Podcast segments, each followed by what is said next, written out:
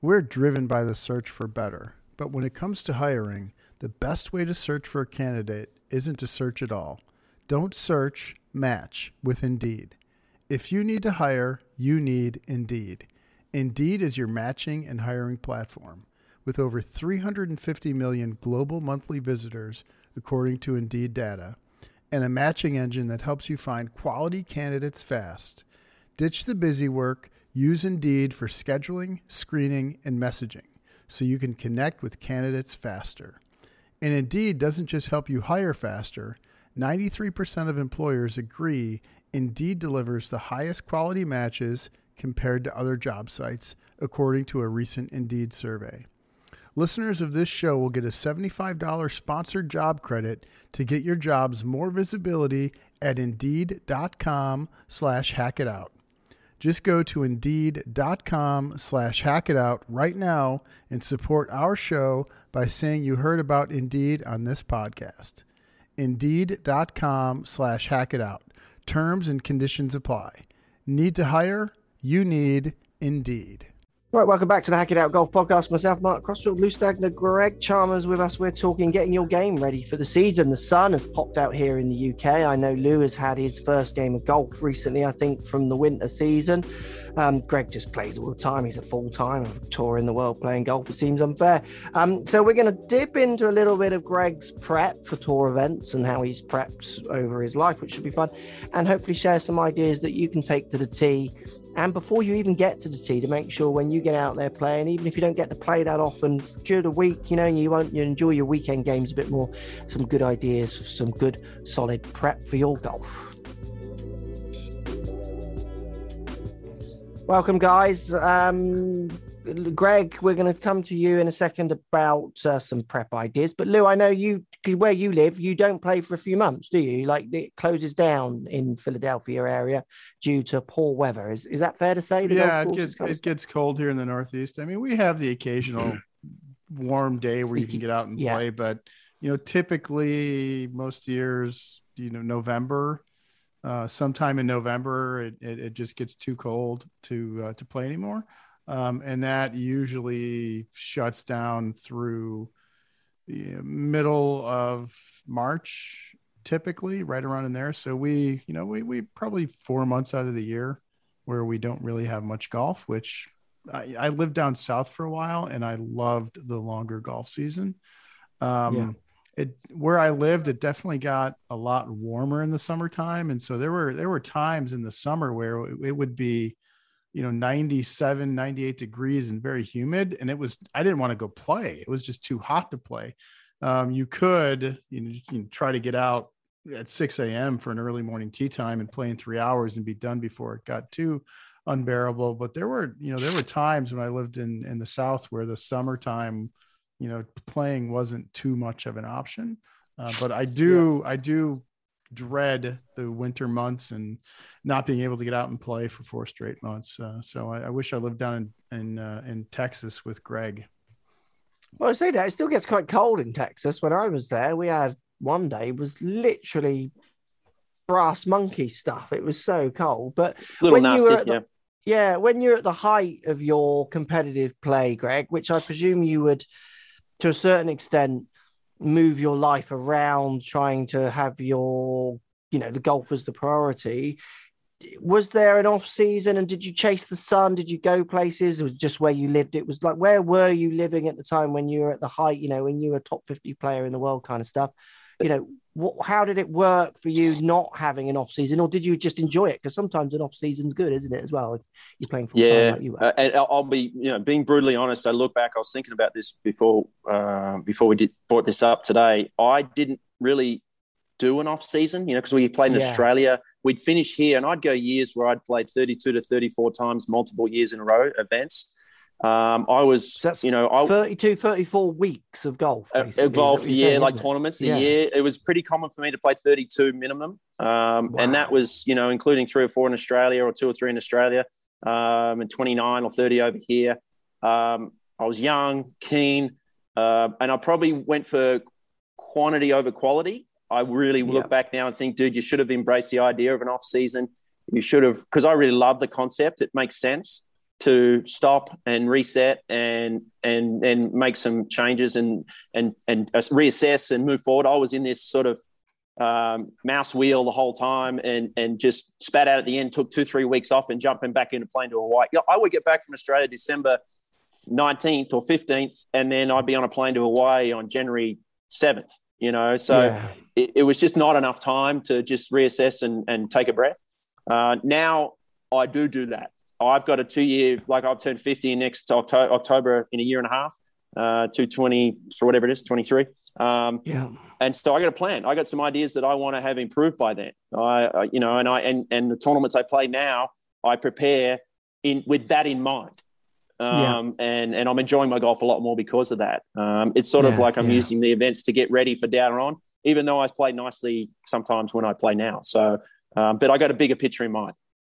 Yeah, and let's talk about then your prep now, because I would argue that your prep now is probably more similar to the average golfer in the sense that when you were at your height, you were doing that kind of on steroids golf that I've I would equate that to what we would do as juniors a little bit. You know what I mean? You just mm-hmm. kind of you're just playing and playing and playing and playing and playing in anything you can and everything you can where now you have different commitments. You coach, you're obviously enjoying being at home with your family a bit more, and you're playing in selected events. Um, so you played an event last week, which you did really well in, and you obviously played had some pretty solid golf and a decent finish. What would you your prep now, knowing that you're going saying, let's pretend you haven't played for three weeks in an event or four weeks in an event. Going into an event, what does your prep consist of? Are there certain tick boxes you want to see going into that event, or do you just go and play and see what happens, like like an amateur would? Do I just turn no, up at the weekend no. and see what happens, or do I go to the range and see if my driver's cut in and see if my irons I can strike it. Like, what's your prep now? Yeah, so I you know, on the physical side, I look at it, I break it down, and I say on the physical side, I never stop doing that. That's uh, minimum four days to five days a week. I'm in the gym three mornings a week, and that is essentially mobility, stability, power, strength, uh, and speed. And I'm trying to maintain speed as I get older and slow down the slowdown that we all have because uh, I'd like yeah. to get to 50 and not be even slower than I was. And I've actually picked up speed doing that. So that's cool. I've got that plan in place and I continue that. Um, from the game management side, like right now, I probably won't play a tournament, looks like for a couple of weeks. I might get in a tournament two weeks after the US Masters. Uh, so we've got a month where I'm home. I will shelve the clubs for a couple of weeks. And then I do a thing called 50, what I just go 50, 50, 50. And it's 50 balls and it's all technique and, and feel based and, and things that I need in my take. It's 50 full shots, 50 chips, and 50 putts. And then I'll just do that and I go for quality, really high quality stuff, really focus, take my time, um, really concentrating on the technique that I want to get right and the feels I want to get to get what I get. And then I assess how that was at the end of the, the session. It only takes me a couple of hours, right? Yeah to punch that out two, three hours. Then I can teach on the side. And as I get closer and closer to the event, let's say, you know, that starts in the two weeks out, I might do that for the first five, six days. And then as the event rolls around, okay, pick one thing I can focus on. Let's go play golf. That's my feel. That's what I go back to when I'm struggling. And, and I, and it's real rhythm based stuff for me. You find it as a player, what you feel. Um, and I pick one feel that I have in my technique that have worked. And some of them I've been using for years and I go yeah. play. Let's go play some competitive stuff and go see what we got. And then assess that. that and then come back and then jump on a plane and go to the event, hopefully with a bit of touch, feel, rhythm. Um, you know, I need to be good with my wedges. I need to be good with my short game. I can't beat you with my driving and my iron play. So I got to maintain those. So I, I have it all kind of planned out in my head and I just kind of punch out some quality. Sorry, it's a long-winded answer, but yeah. No, no, it's a good answer, and I like that. Are you saying a lot of good things there? When you say quality, and this is something I've worked at driving ranges that you see, like people go and the quality of their practice is not as good as it could be. And lots of people listening to the pod, you know, they go to the range and they don't really know what to do. They go and smash some drivers because last time they played their driver wasn't that good, and that's all great. But I think, well, what's your intent? Like, what are you? Are you just going mm-hmm. hoping it's better? Like, what? What triggers and thoughts. These are words that you're using which i agree with. Like if i've got a shot that i can't play i would go to a range and practice with thoughts to try and stop those issues happening. So if it was a shaper shot it would be do i change my grip? Do i have a swing thought change? Like what are those things? Now when you say quality with your practice do you mean you're literally you know you would like hit a shot, step away, practice swing. You're not just going to hit a ball, pull another one across, hit a ball. You know, uh, is, is it that kind of quality you mean in your 50 50 50? Are you like applying more of a real concentrated mind to each shot, or is it more that you're just ripping them off? Like, Hey, it's Kaley Cuoco for Priceline. Ready to go to your happy place for a happy price? Well, why didn't you say so? Just download the Priceline app right now and save up to 60% on hotels. So, whether it's Cousin Kevin's Kazoo concert in Kansas City, go Kevin, or Becky's Bachelorette Bash in Bermuda, you never have to miss a trip ever again. So, download the Priceline app today. Your savings are waiting. Go to your happy place for a happy price. Go to your happy price, Priceline. No, how does that quality I, look? So what I do is I, I have, uh, you know, I'm, I'm an old dude now, so I'm not really making any technical changes. I'm checking Yeah. alignment, like real basics alignment. I just put my alignment aids down, mirror from check my shoulders. They have you got to know your tendencies a little bit. I tend to get a little open with my shoulders, so um, I just make sure they're square. Once I get everything lined up how I want, if I hit 15, 20 balls out of my 50 on my full swing side, and I'm happy with contact and delivery, uh, I then start to go into low cut, high draw, different ball Okay. flights that I'm going to need. Um, My stock shot is a draw, so I want to manage that, make sure it's not turning beyond the target. So I will hit t- two targets that I, I flag that I pick, but not cross over onto the short side because so many of our targets on the PGA Tour are three and four from the edge. So yeah, sure, that I sort of adjust that and make sure I'm picking a target that I like looking at. Um, Yeah. and so, and then I do throw in a fade or two, even though I rarely use it when I play. Um, you know, I just trying to trying to maintain that, you know, movement of the club, not getting too inside, which is my tendency. So um, I do hit a few fades, but a lot of it is just full routine, practicing, you know, really focused, relaxed, um, and things that I need to work on because I get kind of busy minded and thinking too Yeah. much. And so, yeah, I'm really working on just being relaxed and chill. And, you know, I have an image of, I'll never get to this, but I have an image of someone like Dustin, you know, who just looks like, is there golf on today? Um, Yeah, yeah. You know, I, I get, I get more like, "Oh, come on, let's go. Uh, so yeah. yeah. uh, that's how I, and I, 50 balls and I just done. And I, and I And you feel good about my stop practice. yourself. Yes, so Yeah. I feel good about my practice and I'm done. Right. And then go putt. And I've got technique stuff that I do there for path of the club. And then I'll go have a putting comp with my mate. Right. We play 18 holes or something. And then uh, drawbacks or just real simple $5, $10 games or something. And then go chipping comp. I just did a pitching comp with a kid yesterday. You know, I, I get I get these young kids and I compete against them when I want to get close to playing. Uh, that's really good practice. Yeah, it Um, sharpens you up and it sharpens your mind up, doesn't it? Yeah. It, it makes you Yeah. feel a bit of a tingle that you might get. Because really, all Yeah. the things that Greg is saying there is he's basically trying to remind himself of what things will. So when he gets on the course, he's got some he's got some kind of visual and mental cues of what it feels like to hit that fade. Because if you don't practice that fade, you might not hit one for four months because you don't get in a situation that demands it. But then you go and get in a situation demands it, and you haven't hit those few fades that you've hit in those practice sessions. You're going to think, I haven't hit one of these for a few months. I wonder where it will go. How much will it curve? I wonder where it'll start. Um, and that's the thing I see with everyday golfers is I see them go to the range and they don't practice enough any of the variation that I know that they're going to get when they get on the course and the variation that I see them have when they come for a lesson with me. I just think you're trying to hit perfection in your practice where that's something you're never going to hit because you play off 15 handicap, you practice once a week if you're lucky, and you play once every week or every two weeks. So let's forget um, perfection and why don't we kind of monitor what you produce and uh, then get the best out of that? Because one of the things you said there, and I'm going to bring you in here, Lou, which I think is a really good point, is one of the big things you notice with good players when they're practicing over your average golfer is the level of monitoring of the shots that they're doing. And I mean the level of monitoring in their mind, because they're generally not writing it down, some might, is really high quality. So, to give you an example, um, I can teach amateur after amateur, and I'll say, What's your bad shot? And they often can't answer me. The amount of lessons that come into the lesson tee and go, I say, You know, what, what's your bad shot? Where, where does it go when it goes wrong?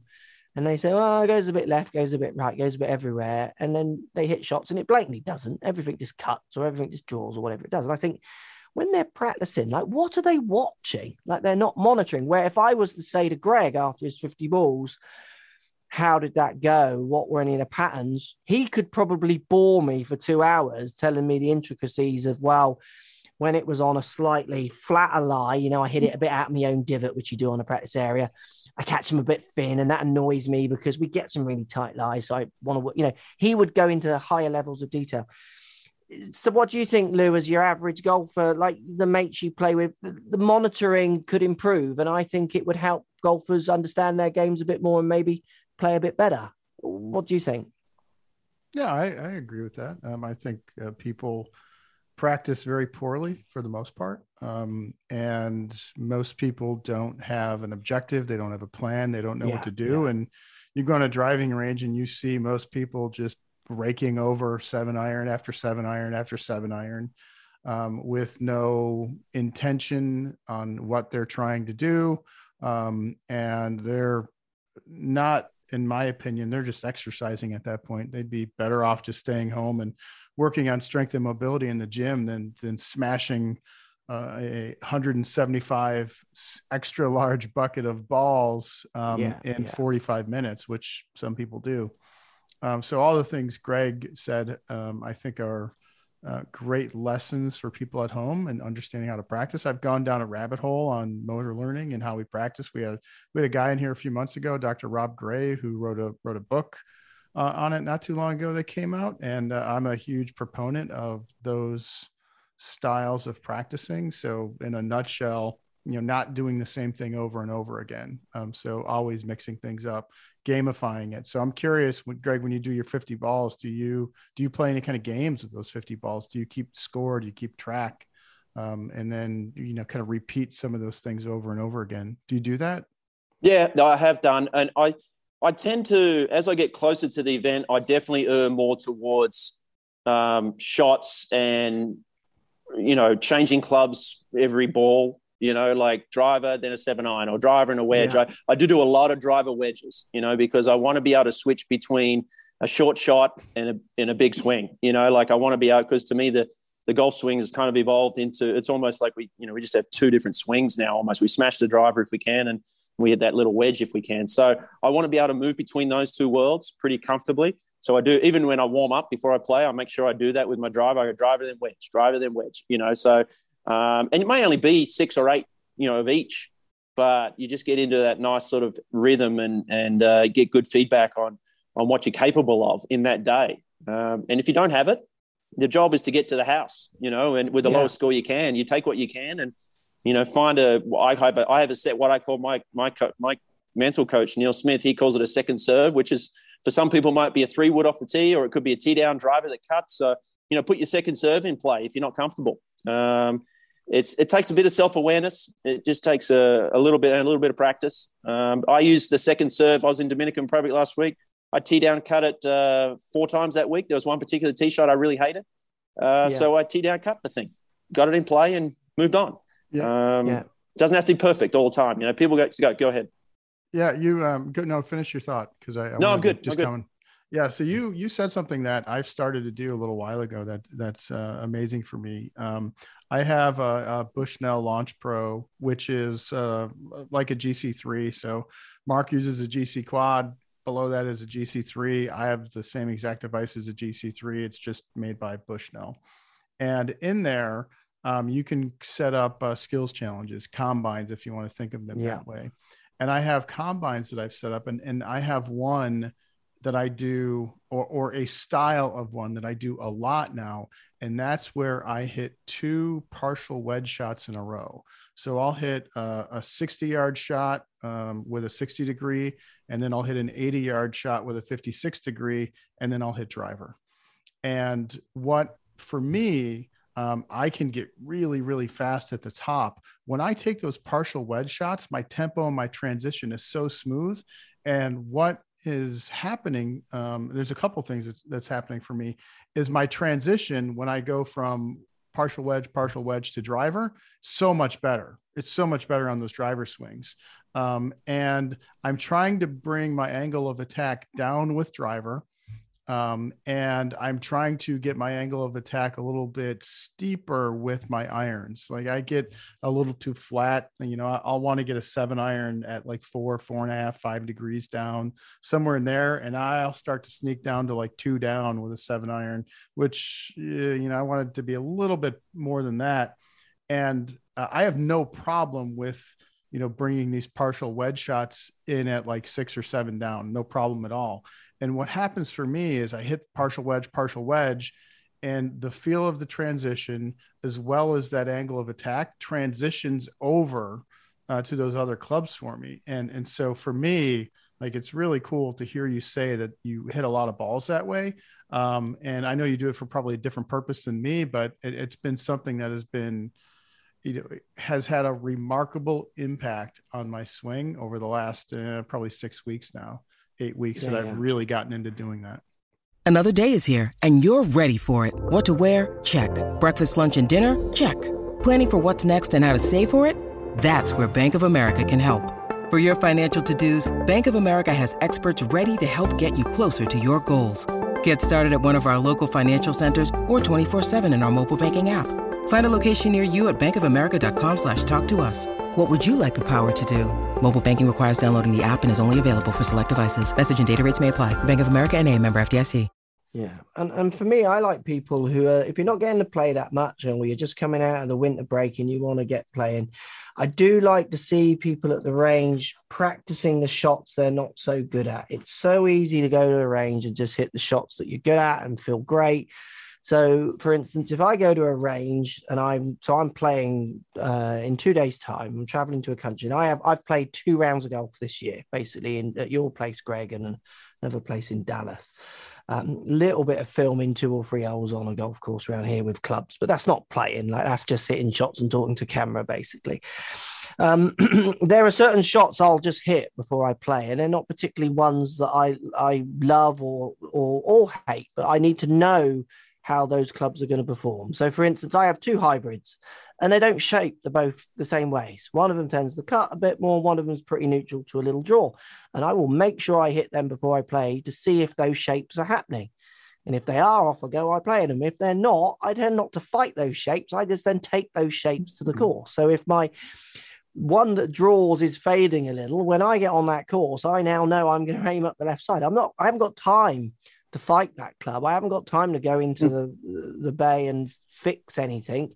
Often I'm lucky enough to have a swing fork to be able to move it around because I can move it. But most of the times I'll just play those shapes. And anyone who watches the playing videos that we do, what's so funny is you see us doing it on the course. People often don't see this in our videos because they're just listening to us mucking around and having a laugh. But what's happening is on about the sixth hole, you'll hear me or Matt go, well, the last three six iron to eight irons of it have all missed left. So I'm aiming this one up the right now. We're not trying to fix anything on the course. We're just thinking, right, our irons are pulling a bit today. I've missed two or three greens up the left. On this next one, I'm going to aim right at that pin. And the amount of students I get who say to me, well, that's not right. You're not meant to do that, are you? Because you're meant to aim, you know, at your target. No, you're meant to get round in the least amount of schools. Mm-hmm. I'll go to the range if I've got time and fix that issue, but I will definitely, as soon as I spot any pattern on the course or warming up before I play, I'm going to play that pattern just constantly. And even if it's a pattern I don't like to see, I'm going to play that pattern. Greg, is is that similar when you're like just, you must be teeing it up before events and thinking, bloody yeah, my driver's not drawing much today, and then yeah, you're singing, you're singing my tune, mate. Like last, that happened to me last week. I, am working yeah. really hard, and a long term goal is to be able to launch a driver a little higher than what I do, and in practice, it's wonderful. On the range, it's wonderful, and the feeling is just a, and a hair different uh, through impact than what I'm used to, and. And I, I, thought, you know, Sunday last week, what a, what not a better time to bring that into play. And I snap hooked the first one, nearly lost the ball, right? Yeah, yeah, Didn't fight it after that. Just went back to my old feeling. Speed past the ball, little flatter ball flight, drove it great. Right. Yeah. So there's part of me I'm not sure sometimes if players just they might keep fighting that and they're not self-aware enough to go, eh, we don't have that today. That's still work. That's a work in progress.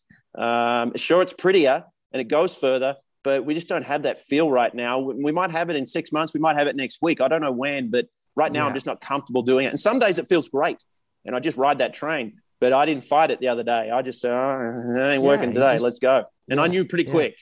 Um, yeah, definitely. And you've got to know quick. And that's the thing. The amount of students I've spent time with, or I say after a certain amount of time, and I say it politely, but I say it directly as well, because generally I'll have a relationship where we can talk openly. And I will say to them, at what point are you going to aim up the right?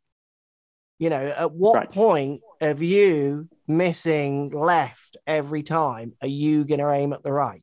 Because I hmm. can't watch you miss another one left. Like if you were missing left and right, I would also stand on this tee and hold my finger up to the wind when you ask me where I'm going to hit it. I would say, I have no idea where you're going to hit it because one went left and the other one goes right. So Les, we're going to need more data. But you keep hitting everything right or left.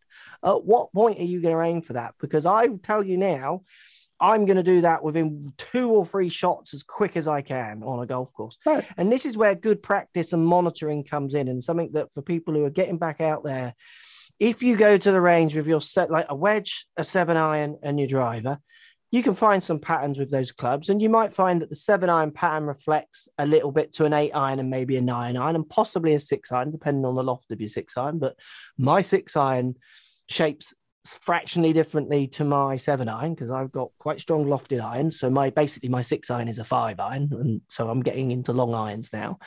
Um, I, am going to take much more of a varied range of clubs to that range. So I can basically work out those patterns as quick as I can. And if I'm playing on that day and I get chance to hit balls before I play, I'm not just going to hit some drives, a seven iron, and a wedge. I am going to try and hit those hybrids because I know I'm going to hit them. I'm going to hit a nine iron, I'm going to hit a seven iron. You know, so I might jump away from the eight iron and I might jump away from the six iron because the seven iron reflects those patterns. But when I get three wood, driver, my two hybrids, I need to know what shape I'm hitting with them on that day. Two or three, and they shape how I'm expecting. Cool, put them away. I'm ready to go. But you start getting a few. I think, oh look, that's definitely cutting a bit more than normal. I am in no position teeing off in 20 minutes to start doing swing changes. I am just right. There's that mm-hmm. pattern. Mm-hmm. If I aim up the left, there it is. Off I go. And that's that awareness that amateurs, I think, just could really improve on that would help them start their season a bit quicker. I, I, I feel. Lou, do you think that's fair? I think that's fair. I, another thing I wanted to mention, I think it's really important for amateurs. I, I think us amateurs, we can uh, we can tend to, some of us anyway, struggle with low point. Um, and yeah. when you are like me and you're hitting off of mats for three and a half to four straight months and you're not on the grass, that problem can be magnified because that mat will mask the issue. So 100%. I think it's extremely important uh, if you're like me and you are not able to get on a golf course for multiple months at a time, where you're doing something where you are, you know, you're you're working on or you're at least understanding what your low point control is. And so there's a number of training aids and devices out there that can help you out with that. I think that's extremely extremely important because you know eh, I, have always struggled sometimes um, with that transition from mats to grass especially here in the northeast.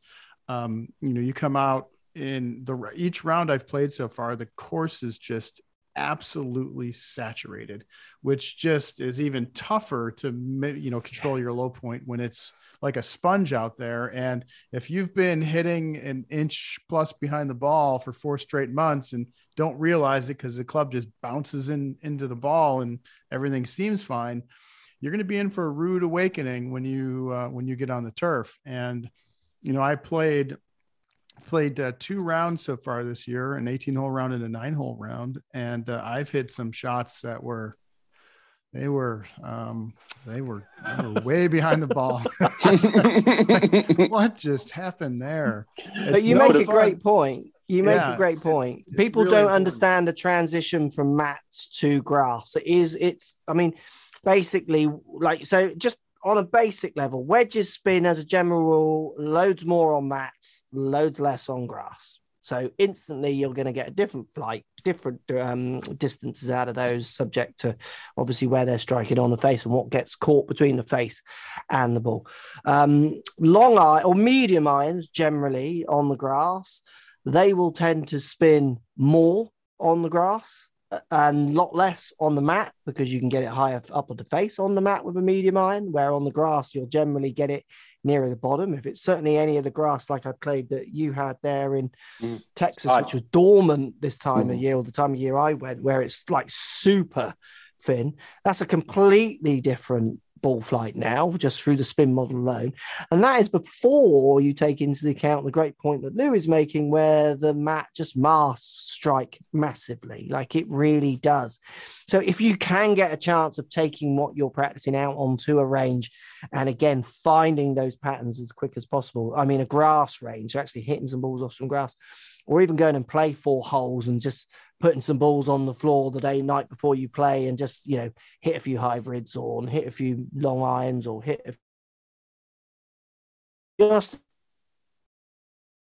compared to the mat because it, it's it is it's much bigger difference than people realize. It, it's hilarious. I mean i've done tests on grass and mats and it's funny because people want it to all be the same they want it to be oh it spins more from here and no they actually are different they're, they're not the, depending on the loft you're hitting it, it's it's it's very very different um Greg, and that's something longest, I, I know Go what's on, the longest you've gone without um, playing on grass I mean, I go typically four months every year. You, you, it's nowhere. It's he plays. It's the place he's at. Super yeah. posh. Louis. Never, never. They didn't even. He doesn't even know what a mat is. Yeah, He's listening to us talking about mats. He's thinking, I don't know what they're on about. what are these things you speak of? Uh, Australia, it doesn't rain, so they don't need no. any mats there. I hate mats. Can't stand them. Yeah, no, I mean, um, I totally get it. I, I'm not a fan of mats at all, but yeah, I, I, I used to be. I was actually a member of a club here in town prior to where I am now, and it was three days a week was mats, and I'd just go chip and part and go home.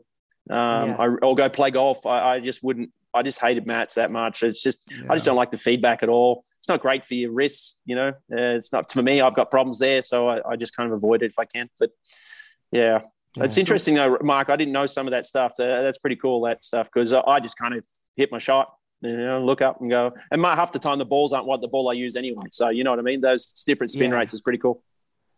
When you need mealtime inspiration, it's worth shopping Kroger, where you'll find over 30,000 mouthwatering choices that excite your inner foodie. And no matter what tasty choice you make, you'll enjoy our everyday low prices, plus extra ways to save, like digital coupons worth over $600 each week. You can also save up to $1 off per gallon at the pump with fuel points. More savings and more inspiring flavors make shopping Kroger worth it every time. Kroger, fresh for everyone. Fuel restrictions apply.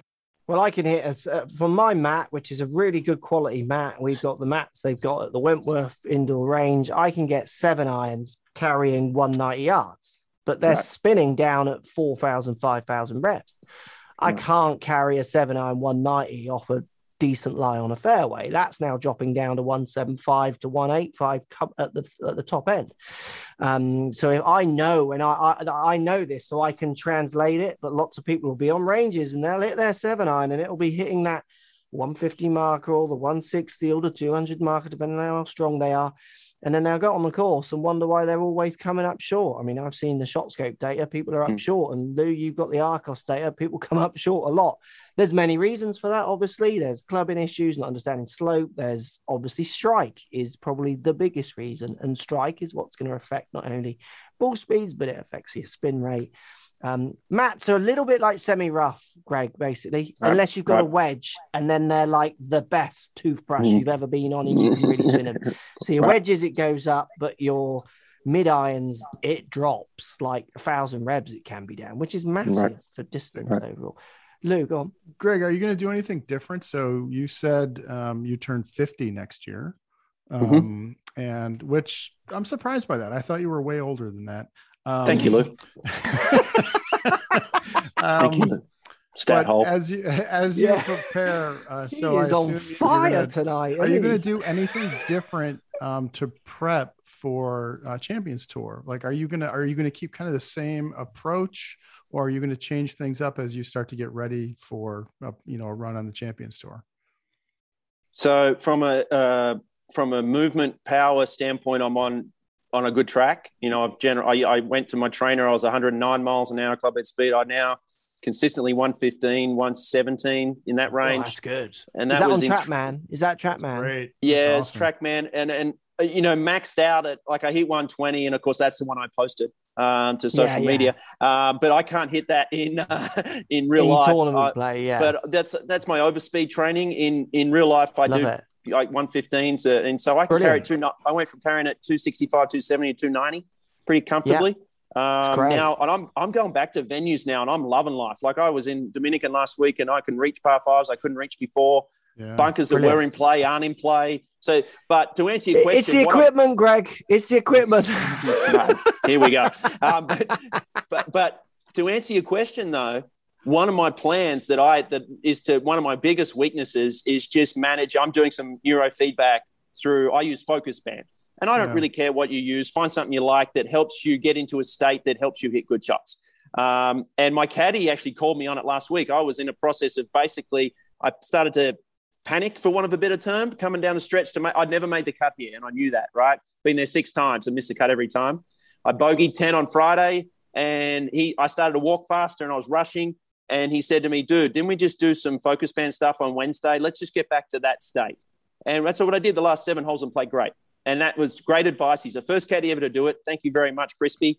Um, but that that helped me just get to the state I'm after, which is just a little more calm and a little more. We, I'm, I'm a bit of a duck on the water, you know, like yeah, legs are going yeah, a bit yeah. fast underneath there, right?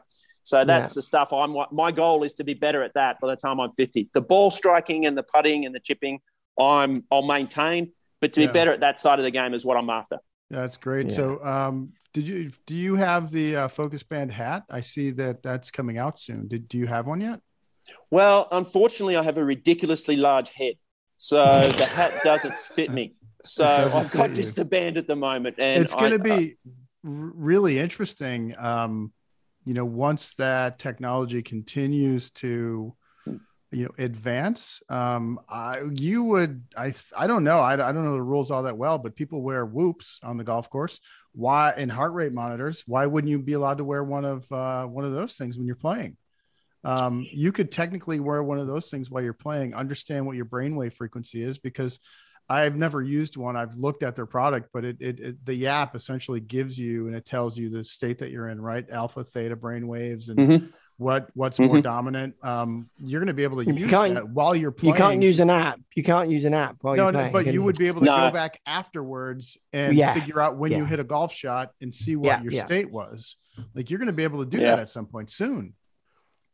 Yeah. Have you ever worn it while right. you're playing? It, oh yeah, uh, not in a tournament. Not in a tournament. Right. Um, I've seen you know, you, you, I see the the changes in state. It's really interesting because you know you're receiving that feedback from your eyes, it's really interesting not to get too deep into it. I was on the 12th tee at Riviera. And when I stood on the left side of the tee, on the right side of the tee, I was looking at the out of bounds. It's out of bounds all down the left. And it, my, my state was just out of control. And, and it, I couldn't calm down. I hated that tee shot for years. I moved far over to the left and I was looking now a different angle, if per se, but looking more at a different side. And the shot shape sort of felt more comfortable. And I calmed down a little bit right? Mm. And and we got that feedback, and it was really cool. So that's what I did, and that's what I do now when I'm I, I walk on the team practice rounds and look on what do I feel when I get on this side of the tee, and what do I feel when I get on this side of the tee, and it gives me a different look and a different feeling per se. Um, but yeah, it's going to yeah. be really cool as we get better and better at it, mate, and the technology improves. And you're going to to have to how they have access at the end of your day where you can get that feedback and tell you here's here's the state you're in and here's what you what happened um, you're only going to get better and better golfers out of that. Yeah. Yeah, I like that. I like that. And it's that leads me on to my last point, which is interesting with this idea. So, you know, for lots of people, they can't get out and practice as much as they want, uh, weather wise, or even in the summer. There's so much you can do off the course to allow you to, when you get on the course, try and enjoy yourself a little bit more. I mean, Greg mentioned one at the start. The physical aspect is something so many people listening to this pod could improve. Um, and I know it all sounds a little bit like too much work for lots of people, but just keeping yourself a little bit fitter and stronger, you won't have such a regression in your ball speed, stroke distance as you age. You might not ache so much when you go out and play because if you haven't played very much over the winter months and you go out and play, your body might ache the next day. You know that is something that will it'll happen to me. It happens to all of us. Um, you know, certainly if you're a bit older, and it's something that you can cheat. You know, by being more physical in those months where you can't get on the course and get on the range. And I was a great thing. I don't know if you did this much, Greg. I used to practice loads off course, and I've said this in other pods. You know, I, I, would constantly be using reflections. If I was looking at certain wrist angles, I would be doing that. No club in my hand in reflections. The amount, I mean, I've seen studies on people who it was shooting hoops. It was shooting basketball hoops in America, and there was, I think there was three groups of people I saw, and they were people who didn't. They just mimicked the uh, shooting the hoop. There were people who practiced every day, and then there was a group of people who didn't practice any. You know, they just they sustained whatever they had done doing the tests. Uh, you know, mm-hmm. they tested people and tested them again in X period of time. And the people who made the biggest improvements were the people who were mimicking the um, the the action even more than the people who were doing the action, or I think they might have even been on a par. And it's something I definitely did a lot as a when I was a keen player. I did a lot of practice swing thoughts ideas off the course. Um, I know Lou's lucky enough to be able to swing in his garage and what have you, which does help as well. But even just some visualizing holes and visualizing situations, reliving situations, and thinking about how I felt in those situations and if that could improve where I let myself down, because there was always events where you kind of maybe gave up a bit quicker than you should have or got angrier than you should have. Certainly for me, there would have been. So I think just lots of reliving what you enjoy out of golf and what you want out of it in that in that downtime can be really valuable, improving your physical side, but and even doing that off course practice. Is that that's obviously something that you I reckon you do do and have done, Greg, isn't it? I mean, you're doing oh, physical stuff eh, already. Oh, absolutely. Look, and if I was going to recommend anything to anyone, and not you know not a paid endorsement, I've been I've got arthritis in five joints in my spine, and I got introduced yeah. to what's called functional range conditioning, which is joint mobility and end range joint strength. Um, yeah. It is phenomenal. It's been just a, a lifesaver for me. Um, their right. other product is called Kinstretch. You can find them on Instagram. Find someone who teaches that and does that. It's really cool. Um, yeah. With the practice at home, I, I remember going through a change in my setup. I changed coaches. I went to see Colin Swatton. He, he had a different setup to my previous coach. I would just sit in a room. Um, I had a full length mirror. I put a bit of tape down the mirror, straight down the middle, yeah. And, and looked at the lines at what he wanted. And I would practice just walk in with a club, no ball, just walk in the club, set up, and I would practice just the intricate movement of where am I going to put my feet? Am I going to start them here or there? And just how to get into the ball set up correctly. And I go rinse and repeat. And I just punch out 50 of those. And, yeah, and yeah. if you're doing that, you know, uh, me, I'm trying to do it for a job. But if you're an amateur and you punch out that once or twice a week, you're going to get better.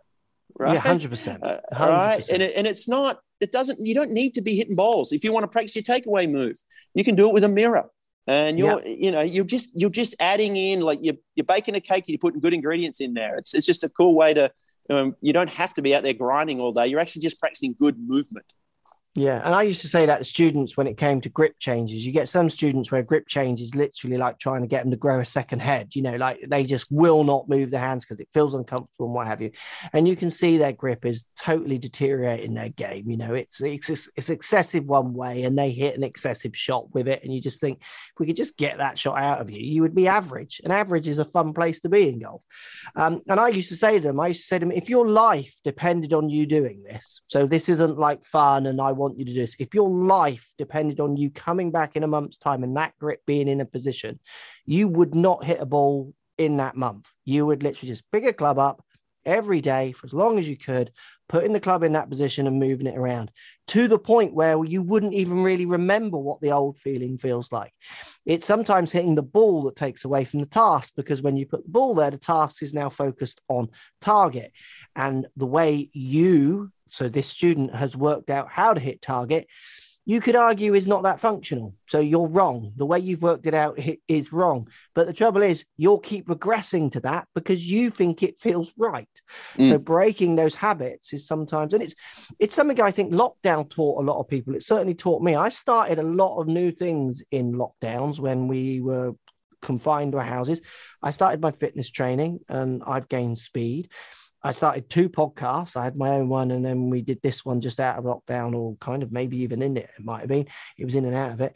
Um, sometimes that off season can be a chance for bigger opportunities, even though it feels like there's less opportunity for the people who do want to improve. You you do have more time to maybe sit back and think, well, I do get angry on the golf course. How can I sort that out so I enjoy it more? Oh, I do struggle from a massive snap hook, and they do keep saying my grip's rubbish. So I'm going to go for a lesson before the winter kicks in, and then I'm just going to do off course training to try and calm that down and see if that helps me mm, coming back into the season. So I do think there's opportunities in every what feels like a non opportunity. You've just got to be hungry enough to find them a little bit sometimes. It, right, right. and, and, get out there and just want to hit balls, isn't it? Yeah, and I think too, you, what you don't want and what I don't want, I don't want to get to a year's time or eighteen months time and like I haven't done anything, you know. And yeah. now, granted, it's my job, but like I, I think as a golfer, there's a lot of amateurs. I'm like, dude, you just had an off season. Let's make a one percent improvement here, or a small improvement yeah, yeah, that we can incrementally next year. We'll build into something else. Then you'll get better and better and better. Um, I think the hardest part for golfers is sometimes they just don't see the results straight away, and they don't want to play the long game. Right? Yeah. They, they want it. They well, want an instant instant fix. Yeah. I've got a lot of that going on in teaching right now. Yeah. Um, yeah well, look at uh, club so, sales. That's how club sales are based on instant fixes. Yeah. Even though everyone regresses to their mean, they go and hit it 10 yards further in a fit, and then they think they hit it 10 yards further. And what's the most mm. common thing with new clubs that people say? I hit it well in the fit and I get it on the course and it goes the same distance. Mm. Well, yeah, because. oh, you've mm. just thrown eight heads out of 10. That's all you've done, bro. it hasn't right. gone any right. further. Um, so yeah, I do think there's more opportunity than people think, and obviously there's plenty of people listening who don't want those opportunities. They just want to go and you know it's casual golf and whatever, and that's cool. But the people who do want to improve, I think there's uh, definitely opportunities in downtimes. Um, Lou, how just the last point on this? How, how was your first game back? Because you, I know you practice hard and you've been having lessons, and you don't really have an off season. I reckon you practice more than Greg. I don't know if I practice more than Greg.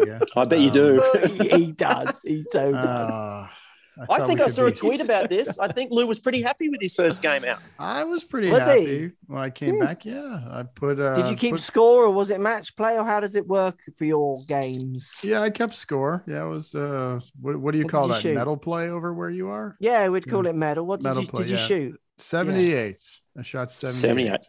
What's the par? So, 70 so it was plus eight eight um, over that's decent nice yeah, it, it, wasn't bad i mean i is that gimmies of, uh, or you tapping everything in oh i finish everything out i typically of you do I typically finish everything out. Silly question. Um, yeah, even when they're given, he's still. I'm on the next tee. He's still bloody lining it he's, still, he's still got his. Hang on, I got to look at my chart. Plumb Bob he's measuring it. Yeah. Don't measure it, Lou. I'm giving it. No, sorry, sorry. Two feet. Anyway, uh, so I hit the ball decently. I can't complain. A couple of uh, you know, a couple of uh, loose swings, a couple of sketchy swings with the driver, and then um, right. I played a nine-hole round and and was uh, 39 for that, four over, and played cool. pretty well. Hit the ball really well. Um, had one hole that was, eh, you know, wasn't great, but mm. uh, pretty pretty happy out of the gate. So. so. yeah, what does a sketchy driver look like? Talking about patterns and that earlier, what does a sketchy driver have a pattern for you? Is it a big yeah. block or yeah? my it? my sketchy driver, the face just gets slammed shut, and it's just it's quacking hard left and it's oh, low and it goes curving nowhere. or just low left low left it goes nowhere um, yeah it's just uh it's a, just a bad one um but is that sorry to interrupt is is that is that a heel strike or is that a out the middle low left that's not out an out middle. the middle low yeah it no, is is it typically out out of the middle low left yeah just um yeah I don't know what, face. what happens, what goes on there. Club but, face uh, incorrect. club face is very incorrect in those. Mm-hmm. Um, but the second round out was good, um, and uh, yeah. it's a it's a it's a good start. And the conditions were really challenging. I mean, both times I played, it was 15 to 20 mile an hour winds yes, consistently. Uh, and the court, the greens are just as bumpy as you could imagine. Um, so yeah. I putted great on the second uh, night, uh, the second round I played, but the greens were just you know, it was just uh, like playing Plinko, if you're familiar with yeah. what Plinko so is. So in, in, Dallas, we just look outside and go, yeah, we're not playing today. we do have, we have that luxury. Yeah, in one, Florida, once, they're like, we're definitely not playing that day. Yeah, once yeah, the weather, yeah, once, yeah. The, once the weather turns, you, I, I, try to get in as much as I can because, yeah. you know, come October and November, it shuts down again, again, So, yeah, gotta play as much as I can. I bet it's a big so line.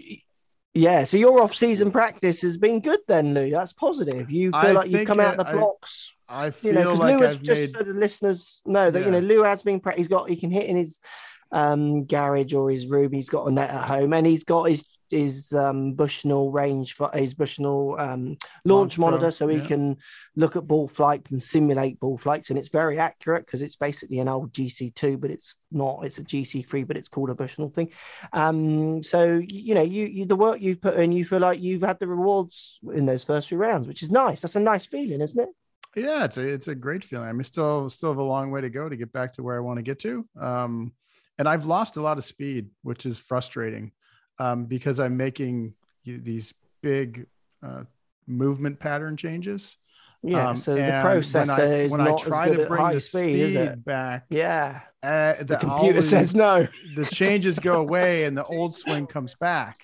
Um, yeah, so yeah. I can, I still mm. have the speed, but if I want to, if I want to not go back to the way I, I, used to do it, I can't let that speed go up. But it's it's coming back up a little bit, but you know that's that's um, that's really challenging. Um, Forces you, and torques, Lou. Everyone's problem. Forces yeah, and torques. Greg, when mm. you added all that speed, did anything change about your delivery, or did it pretty much stay the same? No, it definitely changes, and and yeah. I still haven't, even though I've got uh, the move I make to get like super as fast as I can get. The, that's a bigger. I get like lead foot off the ground, big hip turn yeah. bigger turn up top, and and I generate speed through you know length of motion rather than torque. Uh, I still aren't not in a place. I am faster on the golf course, but I'm not in a place where I could do what I really want to do. That was the snap hook discussion I had off the first tee. I tried to do my big move off the first tee, and sure enough, I snap hooked it, and I'm like, we don't have that. Yeah. Um, yeah so yeah. I went back to my other field, which is not as big a turn, and it, it, the timing's a little different. Um, I want to get there distance, though through length of swing is what you're saying. So further hand path, bigger shoulder turn is what you're feeling, is it, Greg? yes, yeah, yeah, yeah. Me personally, yeah, I'm, I, you know, I have an image. Lead foot um, coming up. Are you letting the lead oh, foot yeah. come up oh, as well? Yeah. yeah. yeah. so I instigated that about two years ago. I started to use that just for driver only, and now I'm sort of working on trying to implement that in my irons because it just takes the stress off my spine a little bit in the, in the lumbar, my arthritis, arthritic spine. So yeah, yeah, um, yeah, that that that works really well in practice. It's going really well. I move better. I turn through it better because I've turned back better.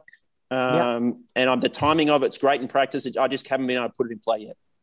Yeah, which you will. That's the more the over tra- over speed training is great. The more you do it, if you can get practicing in it in 120s with any kind of frequency, you'll gain 115 with ease. 115 will feel normal. Do you know what I mean? And then yeah, if you can I've, if you can overspeed at 125, you'll gain 120. Basically, yeah, I think that's pretty good. Like I, have found that um, whatever my peak is when I'm speed training, um, I my gaming speed is five to seven miles per hour below that, roughly. Yeah, you know, give or take. Yeah. Um, so yeah, that's it. You, are, are, you going to try to get to gaming 118, 119 before champions? I, I, am going to try and go wherever it goes. Um, yeah. My goal is just to, you know, I, would like to have a seven year window if I could uh, to to lengthen my chance of because I'm not exempt on the champions tour. I had to qualify. So, but yeah. it, there's still the the Mondays are doable and things like that. Monday qualifiers. If I have seven years a window where I'm still hitting it and healthy and and hitting at a decent length um, uh, then then great. And, and so I'm just trying to increase that as much as I can. And if I hit 118, 117, great. But I'm actually 115 is a good threshold. Once I get to that, I can carry it far enough where a lot of trouble is not out of, you know, is out of play. I'll say the yeah. other thing to the piece to this that I've introduced that I haven't done in my when I was younger and healthier. I walk out. If you have 10 gears on a bike, I walk out onto the range in about seventh or eighth gear now. I've already done a lot of stuff pre-round to get my body ready and warmed up and moving and, and, and going before I roll onto that tee. I and, used to walk out a second gear and try and find eight gears when I got out. Yeah, yeah. You know. Yeah, That's... and what's interesting, are you the same? So do you? I, I'm similar to that. So I, when I go out to hit balls or test clubs, I am doing so much more warm up now with no club in my hand. Mm-hmm. I've got medicine balls, I've got kettlebells, yep. I've got bands, I do a bit of running. So if I park my car, I'll run to the studio and run back you know i won't just walk. I'll think like i'm gonna like people see me and think i'm mental because i'm just running through the car park for them i no reason. Where when i was younger it would have just been right I hit a few wedges. Like i saw a video the other day of i don't know it was their their warm-up routine. I think it was lee mm-hmm. westwood. He i hit a few wedges i hit a few nine irons and i think well mm. for your average middle-aged or older guy you can warm up mm-hmm. much better by actually not swinging a club and then just start the club like you say in eighth gear by doing the stuff the more like the stuff that Mike Carroll and the fitness guys will tell us to do, rather than the golf yeah. pros will tell us to do those cliches: hit your wedges, hit your nine irons, yeah. hit your seven You know, I'm not saying that's a bad thing. That is still a way of warming up, but certainly, I am getting my body ready prior to even getting to the course. I it's a Mark. It's a different. It's a, it's the difference between warming your body up and getting it ready to move yeah. faster, and then warming up your golf swing. Right? Yes, people people think totally. they're one and the same. I'm trying to get my body ready to move fast as I can, and so that yeah. requires a bit of movement and maybe some weights, some load, some bands, some stretching yeah. if you need that, some mobility stuff, and then walk out of there with a little bit of a light sweat going and go move. I mean, swing the golf club. And I just don't want to walk on the range anymore. I can't do it feeling like, oh, now I've got to find my, my speed. Oh, yeah. oh can't do it. I'd rather not go. Yeah. yeah, yeah, definitely. And I think that's a good point to finish on because it does reflect the off season. In that off season, you could be doing these things to your body to make sure when the season starts that you are in a, a better place than where you ended up physically. And then hopefully that will help you take your golf into a physically better place as well. Thanks, guys. As always, that was fun. Um, Lou's on fire, eh? Oh, we're gonna have to get a game together this year, guys. I want to see Lou on fire. You know, he's burning it up, isn't he? Out there. Straight yeah. out of the blocks, Lou, eh? I like yeah. that. It's very good. I like to big him up, Greg, you see. And then it's easier just to knock him over. oh, you got to be careful. You can't hide talent, Mark. Yeah, yes, yeah. Sometimes you can't find it though. That's the problem. yeah, absolutely. Yeah, you can lose it, but you can't hide yeah. it. There you go. Thanks for listening, everybody. As always, let us know what your routine is, or do you just literally get out there and start whacking and then start playing on about the 15th hole quite well and wonder why you didn't play the front so well? Um, let us know in the comments and uh, maybe leave some stars while you're down there as well. As always, thanks for listening, and we'll catch you in the next uh, podcast.